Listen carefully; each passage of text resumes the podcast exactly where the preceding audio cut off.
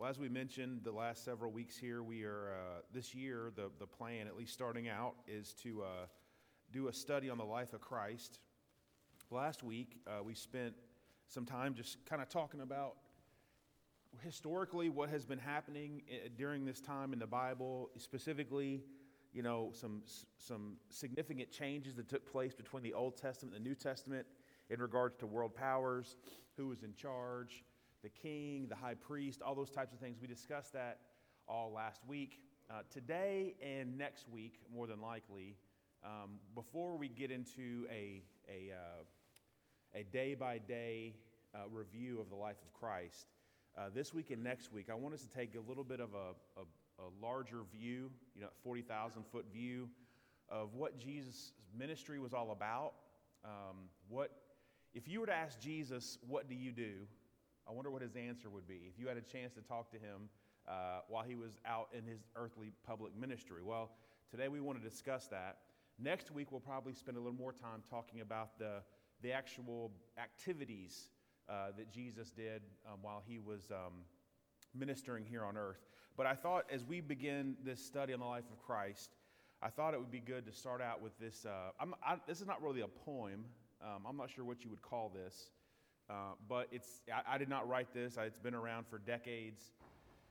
Uh, it's attributed, as far as who the authorship of this is, to a James Allen Francis, but there's dispute on did he come up? I, who knows? I don't know. I'm just saying I didn't come up with this, but I would like to read this. I think it uh, at least kind of helps, at least for me.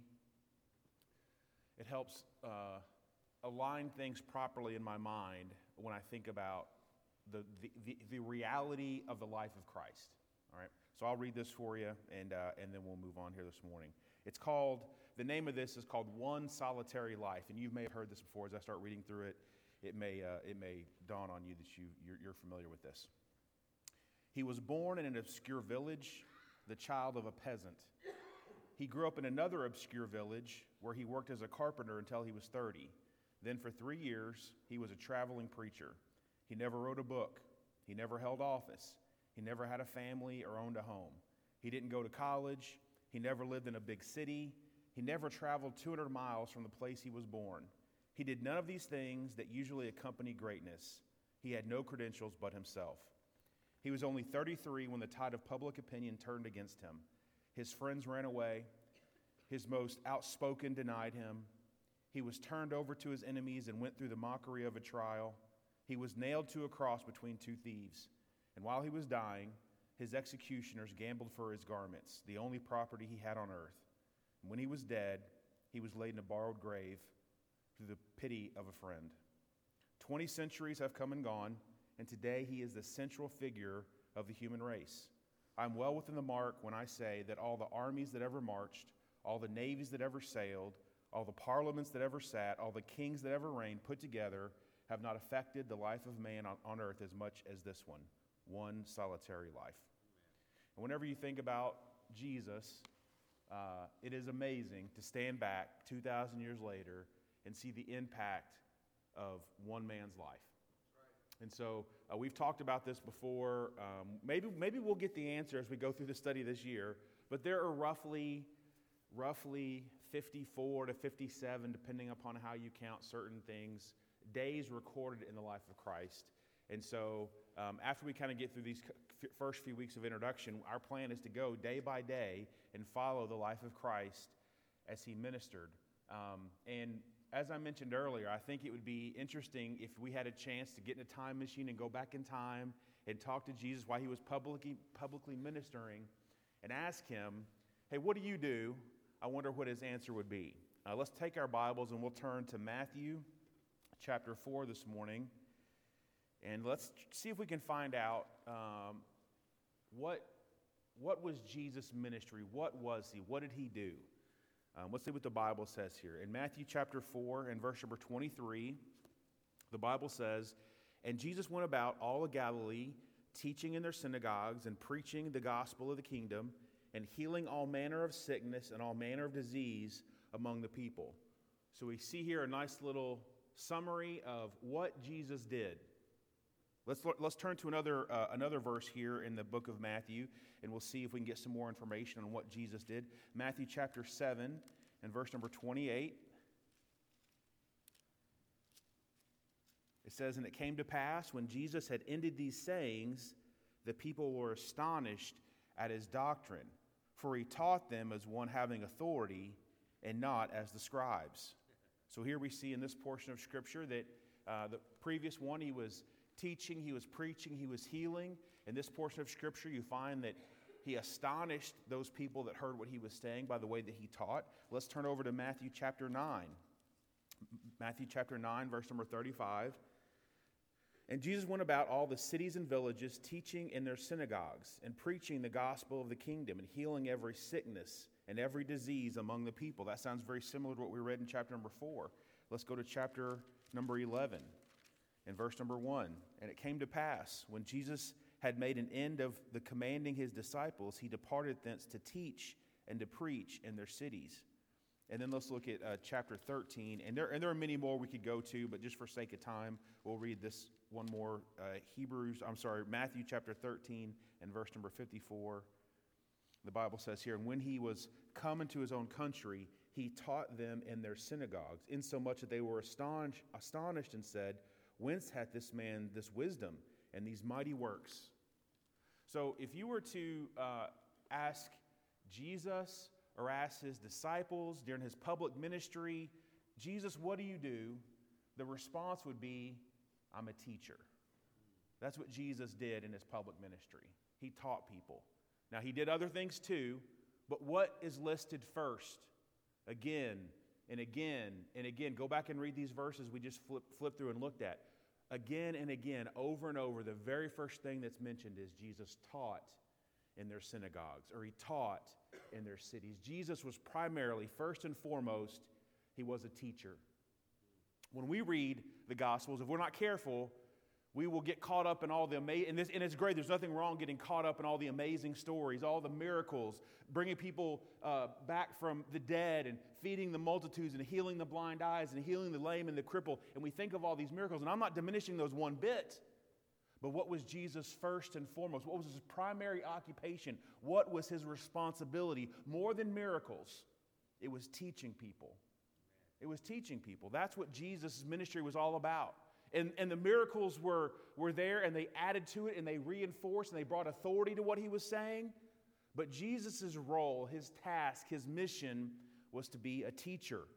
He was to be a teacher. It was listed first over the priorities of everything, everything else that he was dealing with teaching uh, that he gave, the teaching that he gave, it wasn't just any old routine, regular teaching that they would have. There was a, there was a, a, uh, a custom back in those days, and it was called, uh, um, well, I think I'm probably going to say this wrong, but basically, essentially, it was the honor of the synagogue, is what it was called, or something to that effect. I may have m- up the words there, but essentially, what it was is if you were a known teacher and you came into a city, and you went into a synagogue, and, and we, I don't think we discussed this last week, but this might be important for us to know. These synagogues that kind of, well, in the Old Testament, do you ever read about a synagogue in the Old Testament?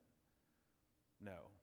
You never hear about them going into the synagogue in, you know, Damascus in the book of, in the Old Testament because whenever you went to worship God, everyone worshiped at the temple.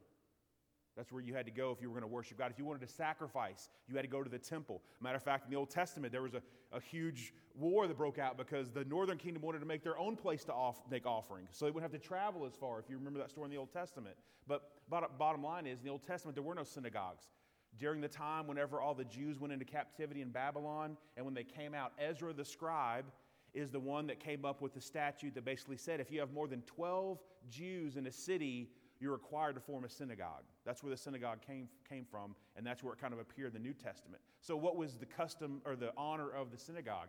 If you were a known teacher and you came into that city and you visited with them, uh, they would come to you and they would say, Hey, would you, uh, we would like to give you the honor of the synagogue and allow you to teach us today. And so, as Jesus was going about in Galilee and around the surrounding area of Judea, and he would go into a city, um, he was known, especially in his first year, year and a half, whenever it was called the year of popularity, the years of popularity. He would come into the town and they would give him the honor of the synagogue and he would begin to teach. But he didn't teach like everybody else. He didn't just come in like all the other scribes and all the other teachers that would come in that day. He taught with authority. It was astonishing to them what they heard from Jesus, like they'd not heard it from anywhere else before. And, and, I, and I would just, look, look, there's no, there's the, um, the, the words in your Bible that are in red, the, and, and different, different, um, uh, different publishing houses, you'll find that some publishing houses will include some more words that are read than others. And so there's some debate, specifically when you read, whenever someone's quoting Jesus. But the bottom line is uh, the words in red are not any more inspired than any other part of the Bible. Okay? There, there's some people that would give a higher authority to what Jesus said over what Paul said. And I'm here to tell you what the Bible teaches is all of those men were inspired by, by God to write those words. And so they're all important. And the words in red are not any less important. And they're not any more important. But I don't think it's wrong for us to have them highlighted in red to make a distinction there. Because what you do get through Jesus' own words is you not only get the, the, uh, the character of God revealed, but you get the personality of God revealed. What I'm saying is, he didn't teach like other men. He didn't teach like other scribes in those days. He came in and he spoke with authority because he spoke because he was inspired by God. And so, what was Jesus? He was first and foremost, he was a teacher. And he was a teacher that taught with authority, and it was astonishing. We read that two times in two different passages of Scripture where the people were astonished at what they had heard whenever Jesus began to speak because he didn't speak as the men in that day, he spoke with authority from God. Also, what you find, let's look in Matthew chapter number 26, uh, talking about what was Jesus and his ministry. What did he do? How would he describe himself? In Matthew uh, ver- chapter number 26 and verse number 55. Now, this is after Jesus has been taken into, uh, he's been captured and he's going through this mock trial that he's going through. And in this passage of scripture, in Matthew uh, 26, verse number 55, Jesus says, In that same hour, Jesus, uh, said, Jesus to the multitudes, Are you come out as against a thief with swords and staves for to take me.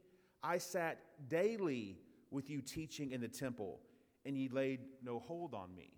So here Jesus is testifying, and he's saying, I didn't just teach occasionally, I didn't just teach every once in a while or whenever I was having a good day, but daily Jesus was teaching. This was his job. This was his role. This was his responsibility. It was to teach people, it was to be a teacher and to explain to them the truth of God. And so you see that Jesus uh, taught daily, he taught with authority. It was his first priority. But then let's look at um, uh, Mark chapter number 6. Mark chapter number 6, in verse number 34.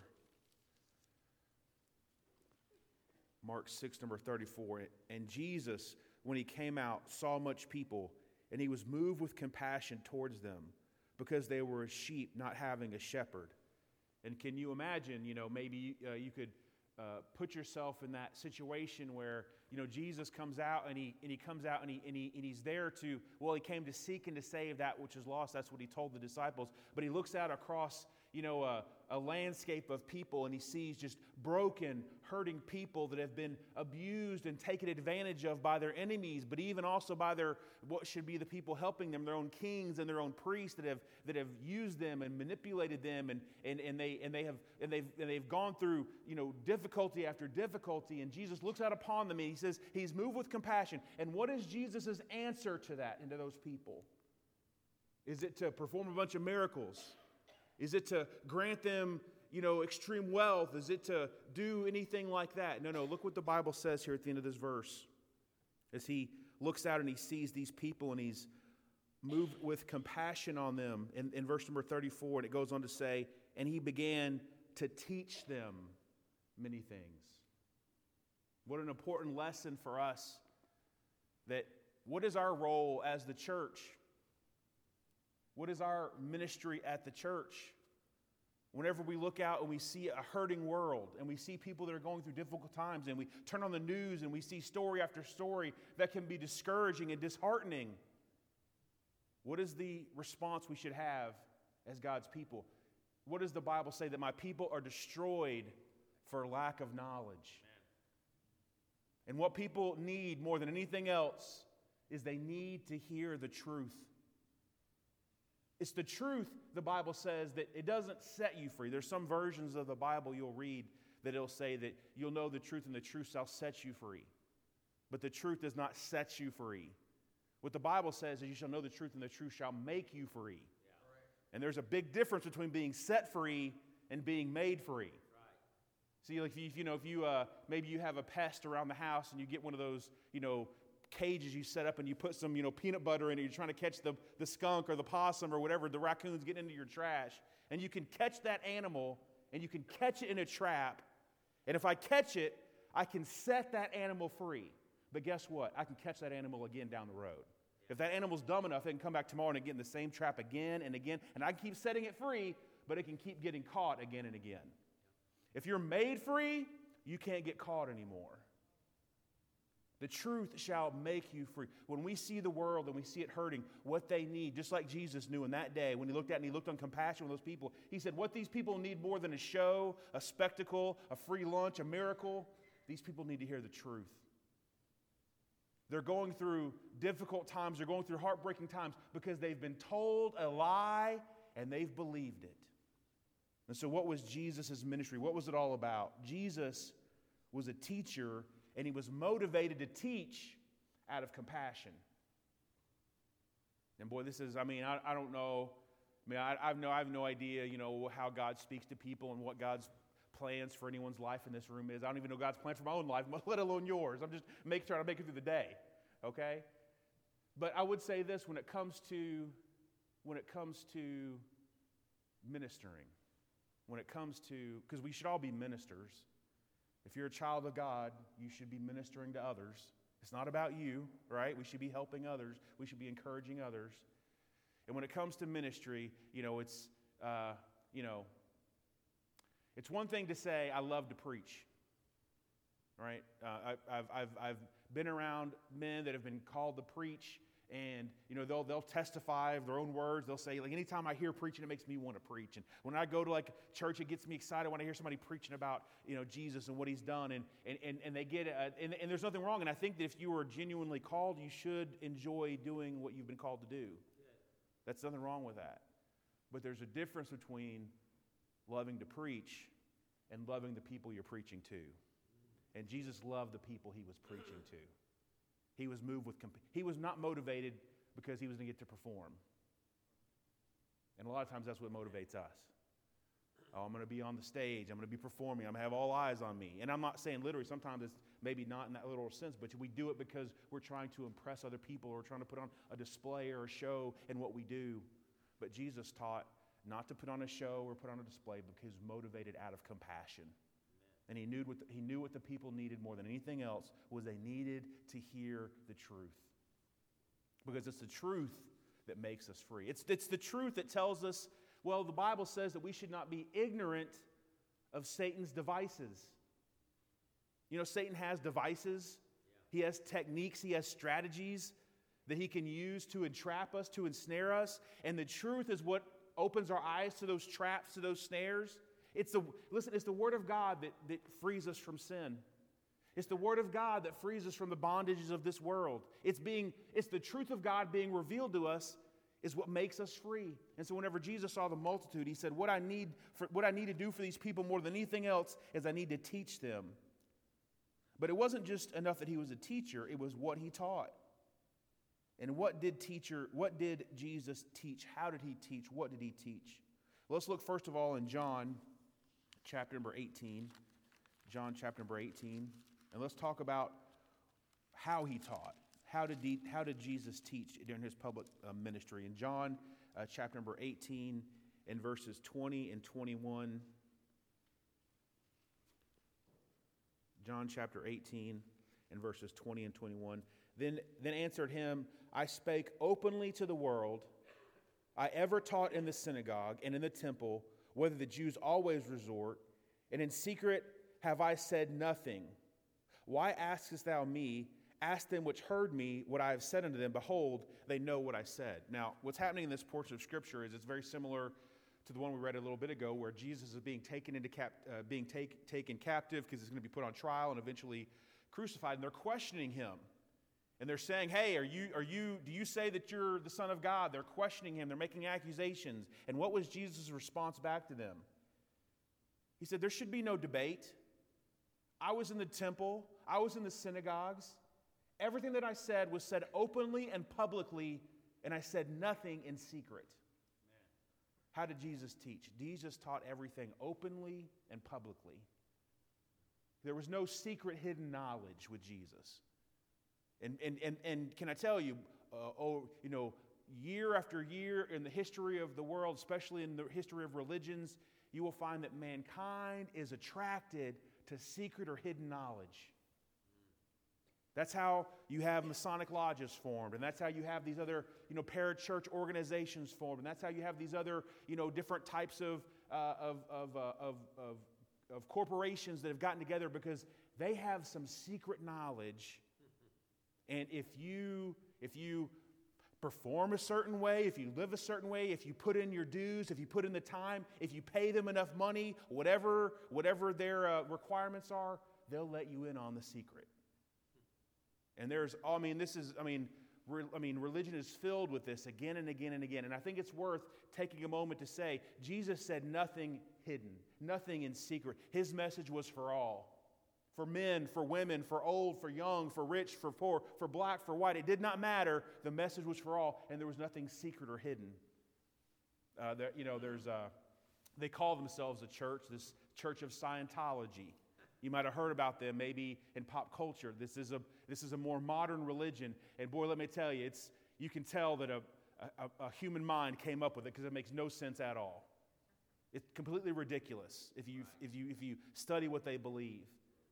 But how do they, how do they capture people? Because if they told you all the secrets at the beginning about what their religion's really about, no one would believe it. But what they do is they, they kind of give you a couple of breadcrumbs along the way and they keep telling you, just keep putting in the time, keep putting in the dues, keep paying us money, and eventually we'll give you the secret message, the secret hidden message. And mankind loves that. Don't we love, like, what's your secret ingredient? When people are cooking stuff, it's, you know, there's a famous, you know, famous, uh, you know, whatever you want to call it, you know, uh, fable of, you know, the secret recipe for KFC chicken is held in Fort Knox, you know, and no one knows the secret. We, he, mankind loves, like, being a part of something secret. I know, I mean, that's why gossip is so, is so prevalent. People love knowing information, secret knowledge. But that was the exact opposite of Jesus. Jesus said, Everything I've said has been open and public for all to hear. There's nothing I've said in secret that anybody can accuse me of. There's nothing that I've said that's only for a certain group of people. I've said it openly and publicly for all to hear. So Jesus was a teacher, and he taught openly and publicly for all to hear. No, no secret, hidden knowledge or truth. There's nothing else you had to do in order to get the, the message. You could just receive it, hear it, and believe, and you could have the message of Jesus Christ. And what did he teach about? What were, what were the themes that Jesus taught about again and again throughout the Gospels? Let's turn to John chapter number six, and we'll begin looking at a couple of scriptures, and we'll see what was the content. What was the content of his message as he taught the people? I would say what Jesus taught on should be the exact opposite of what you and I should teach on. What Jesus taught about was himself. What we should not teach about is ourselves. We should be teaching about Jesus. He's the main thing. He's the reason why we've all gathered here today. That Jesus was the main message. He was teaching about himself. And what was he teaching? We'll look at a few verses here. John chapter 6 and verse number 35. And Jesus said unto them, I am the bread of life. He that cometh to me shall never hunger, and he that believeth on me shall never thirst. Let's look at a couple of verses down in uh, chapter 6, verse number 48. I am the bread of life. Let's look at verse number 51. I am the living bread which came down from heaven. If any man eat of this, eat of this bread, he shall live forever. And the bread that I will give is my flesh, which I shall give for, for the life of the world. Let's look at another, another chapter, chapter 7, verse number 29.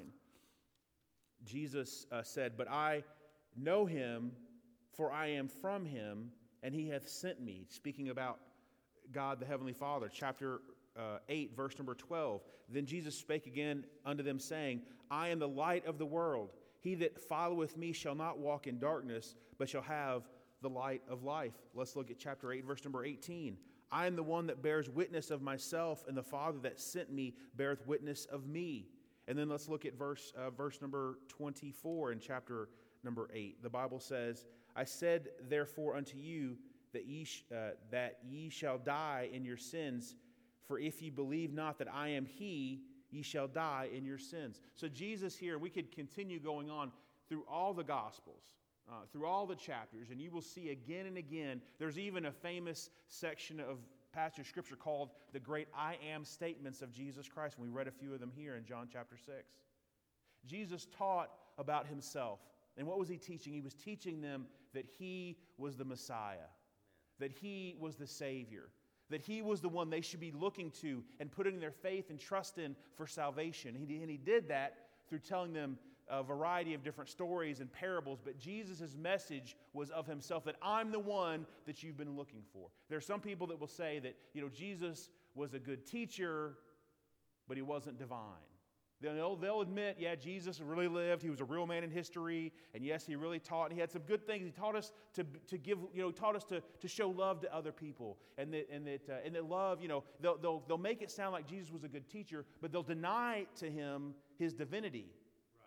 And what I'm saying is, if you read the Gospels, if you read what he taught, he made, he made no, uh, no doubt at all who he thought he was. And who he thought he was was the Son of God, the Messiah. So, what I'm saying is, you, you can't take Jesus and say, well, yeah, he was a good teacher, but I don't believe all the other stuff. Because he made it very clear who he was Amen. that he was the Son of God, that He was your only, that He was the way, the truth, and the life. No man come to the Father but by Him. And if, if you take that teaching, then you can no longer say, well, you know, he was just a, a good teacher that taught people about love. No, no, because he made some very clear distinctions about the lost and the saved, about the sheep and the goats. And he made it very clear what you had to do in order to be saved. And so the major themes that he was teaching was that Jesus himself believed that he was not just a good teacher, not just a prophet, not just a man sent from God, but he was the very Messiah himself, the Savior of the world. And the most important truth you could ever learn, from Jesus is not the golden rule. The most important lesson you could ever learn from Jesus is not give and it shall be given unto you. The most important message, lesson, teaching you could ever have from Jesus is to know who he was. That's the most important message of Jesus is do you know who I am? Because if you don't know who I am, you cannot be saved. It was the most important truth you could ever hear from him. I wonder what we would have learned from Jesus if we were alive in those days. Would it have been just, hey, that's who gives us the free lunch? That's the guy that performs the miracles. That's the guy that entertains us. Or would you say he is the teacher of the truth of salvation and death? He's a teacher. The major themes he taught were about himself, but not just about himself, he also taught about his kingdom. Turn to Matthew chapter 4. Uh, in, this, in this passage of Scripture, Jesus tells many parables, and they're all speaking about this second major theme. Beyond Jesus teaching about himself, his first major theme, his second major theme was teaching about his kingdom, the kingdom of heaven, or the kingdom of God. And in Matthew chapter 4, we learn about many parables that, that reveal truth to us. That's what a parable is. A parable is a, is a, is a, uh, a, uh, a story that reveals to us a spiritual truth. It's a practical earthly story that reveals a spiritual truth to us. And that's what we find happening here in Matthew chapter number 4. The first parable, you might recall this one, it's the parable of the sower and the seed. Remember that parable where the man goes out and he begins to sow the seed? And sometimes we call it the parable of the sower, but the truth is it's a parable not of the sower, it's a parable of the soils. That's really what the story is about. It's not about, because the seed is the same. If you read the story, the seed, the seed that he throws on all the soils it's all the same seed. What's different is how does the soil respond when the seed lands upon it? And so Jesus is teaching about this kingdom of God here in, in uh, Matthew chapter 4. And we'll look, uh, uh, we'll look verse, verse number 17. He says, From that time Jesus began to preach and to say, Repent, for the kingdom of heaven is at hand. You'll see this message repeated again and again. This is what he taught. He taught about the kingdom of heaven. And I, I apologize, we're going to be in Matthew chapter 13. Matthew chapter 13 is the chapter that has the parables of the kingdom of heaven. But the first one is this po- parable of the soil. And uh, um, we won't take to we won't t- take time to read the entire portion of it, but we'll read. Uh, we'll begin reading in verse number 18. Um, Hear ye therefore the parable of the sower. When anyone heareth the word of the kingdom and understandeth it not, then cometh the wicked one and catcheth away that which was sown in the heart.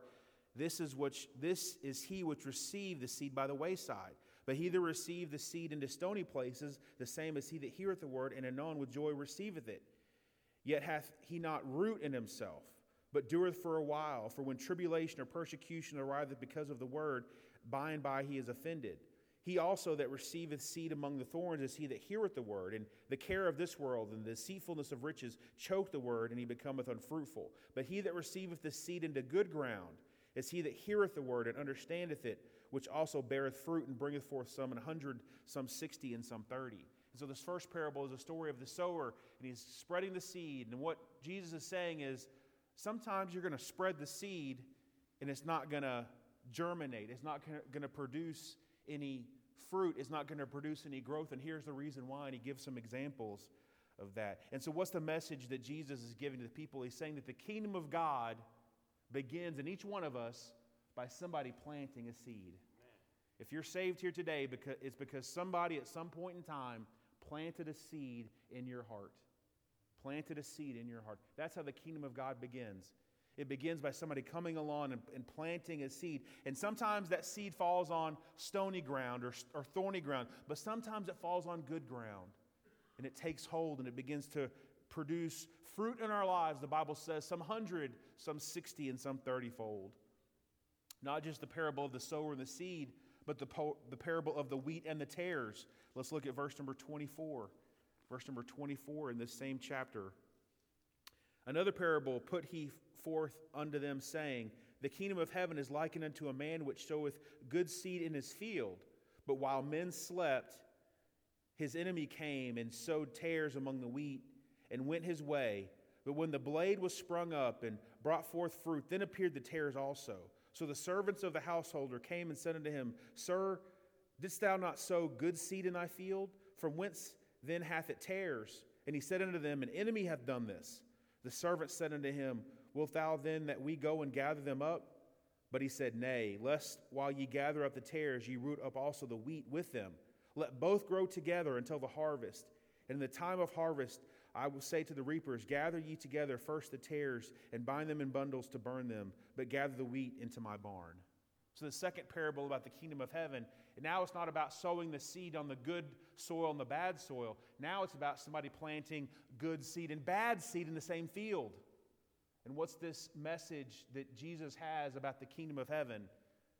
What Jesus is teaching in this passage of Scripture, in this parable, is that what you find is that there's going to be corruption inside the kingdom of God.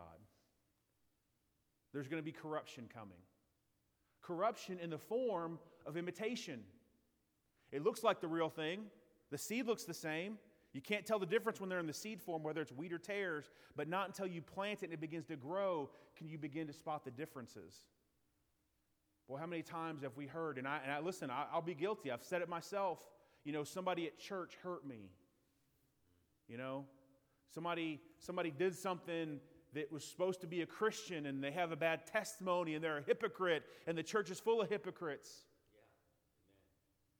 Yeah. And this is what Jesus was telling us would happen. He's saying, Why are you surprised?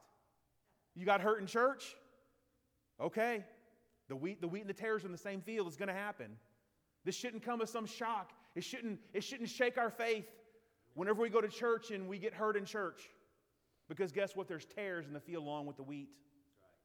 Jesus was telling his people that were coming after him listen, there's corruption that will creep in, and it will creep in through imitation. It'll look like the real thing, it'll sound like the real thing, it'll taste like the real thing, but it's not the real thing. And it causes heartache, and it causes people to be despondent whenever they come to church and they get hurt. But Jesus was telling us many, many, 2,000 years ago, this is what it's going to happen. This is what the kingdom of heaven will be like. It's not just going to all be 100% great times all the time as a Christian. You're going to come across some tares every once in a while. You're going to come across tares in the field. And Jesus was acknowledging, he was saying that his kingdom will not be perfect. And, and as long as we're looking for perfection, we're always going to be upset. We're always going to be disappointed. You know how you, you never get disappointed? Don't ever expect anything. That's how you never get disappointed. Let me tell you how I learned that lesson by following the Dallas Cowboys for the last 30 years. as long as I never expect anything, they can't hurt me anymore, right? They can't hurt me anymore.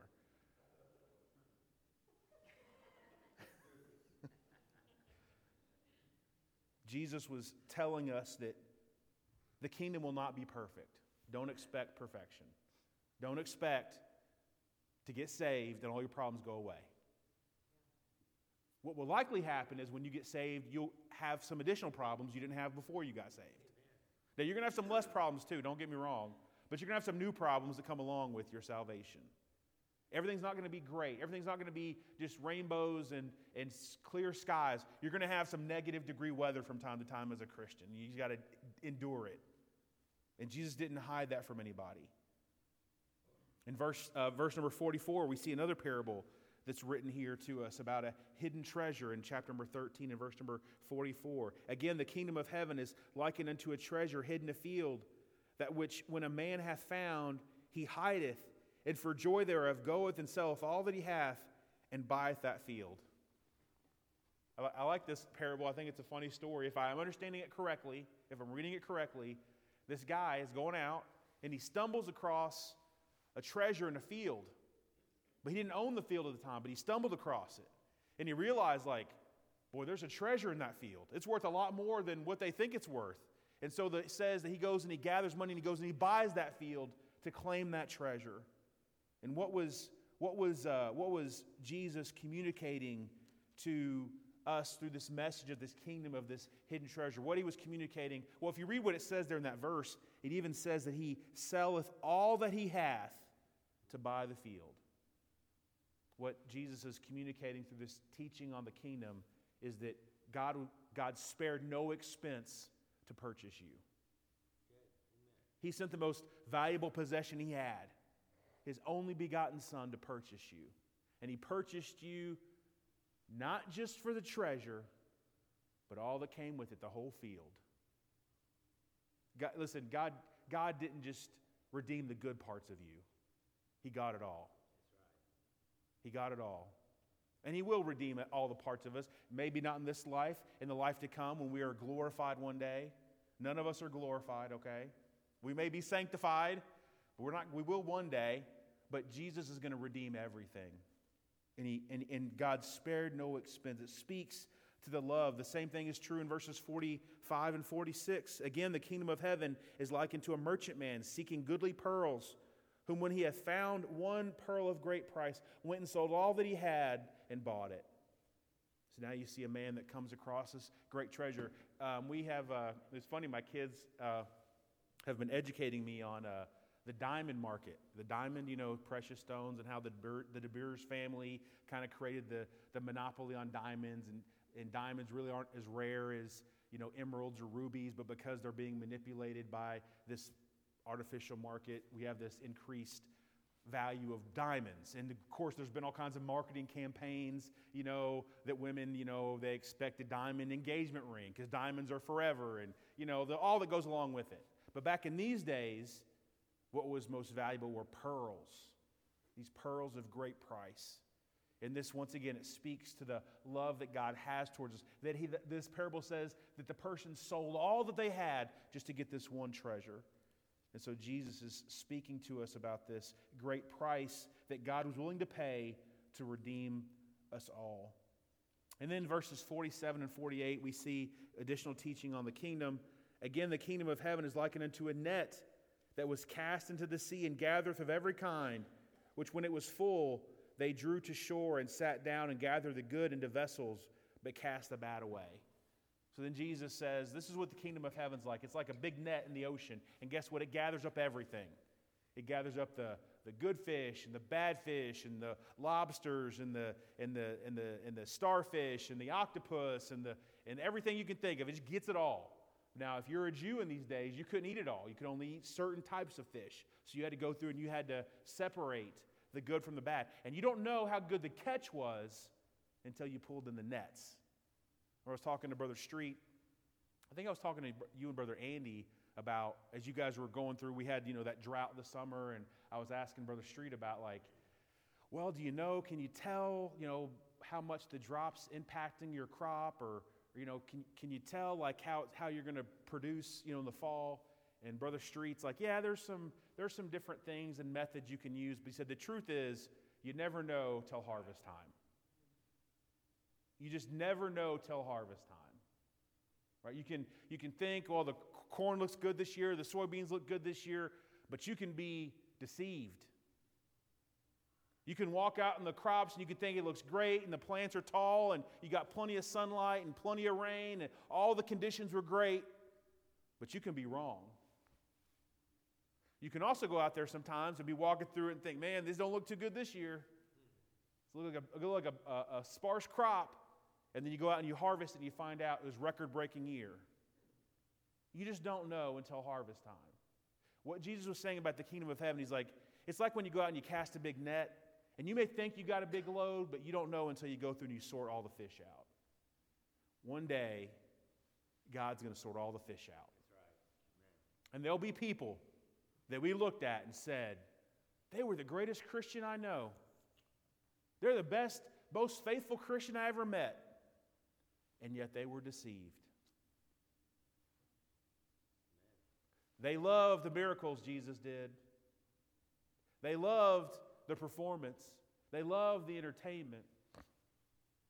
But they didn't know the teacher. They didn't, they didn't learn the most important lesson that Jesus ever taught, and that's who he was. The kingdom of heaven is like that net. One day, Brother Street, it's going to be harvest day. And we're going to find out. There's going to be some people you never gave two thoughts to. You walk by them every day or every time you see them at church, and you have no idea how greatly magnified they are in heaven because of their faithfulness to Jesus. Little old ladies in their prayer closet that you never know about, and yet they're the ones that are going to be the prize in heaven one day. You see, you just never know until harvest time. You never know until it starts getting sorted out. But I can assure you, it'll get sorted out. They, they heard the miracles. They got the, they got the, they got the, the, the, the, the, you know, the movie and a show when they went to see Jesus perform his miracles and get the feeding of the 5,000, but they missed the message. The message of who he was. He is the way, he is the truth, he is the life.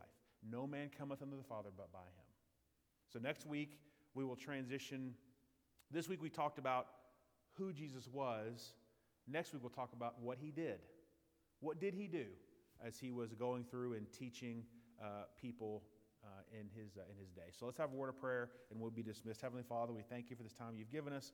We uh, pray that you would help us as we begin this study on the life of Jesus, that, uh, Lord, you would help us to not miss the most important message of all is that Jesus has come to make us free, to deliver us from eternal damnation to offer us salvation if we will just simply trust him. Pray that you would bless the service to come. You be with our pastor. Use him this morning. Uh, Lord, I pray that you would fill him with your Holy Spirit, anoint our ears to be hungry, to not just hear the word, but be doers as well. In Christ, and we pray. Amen. You are dismissed.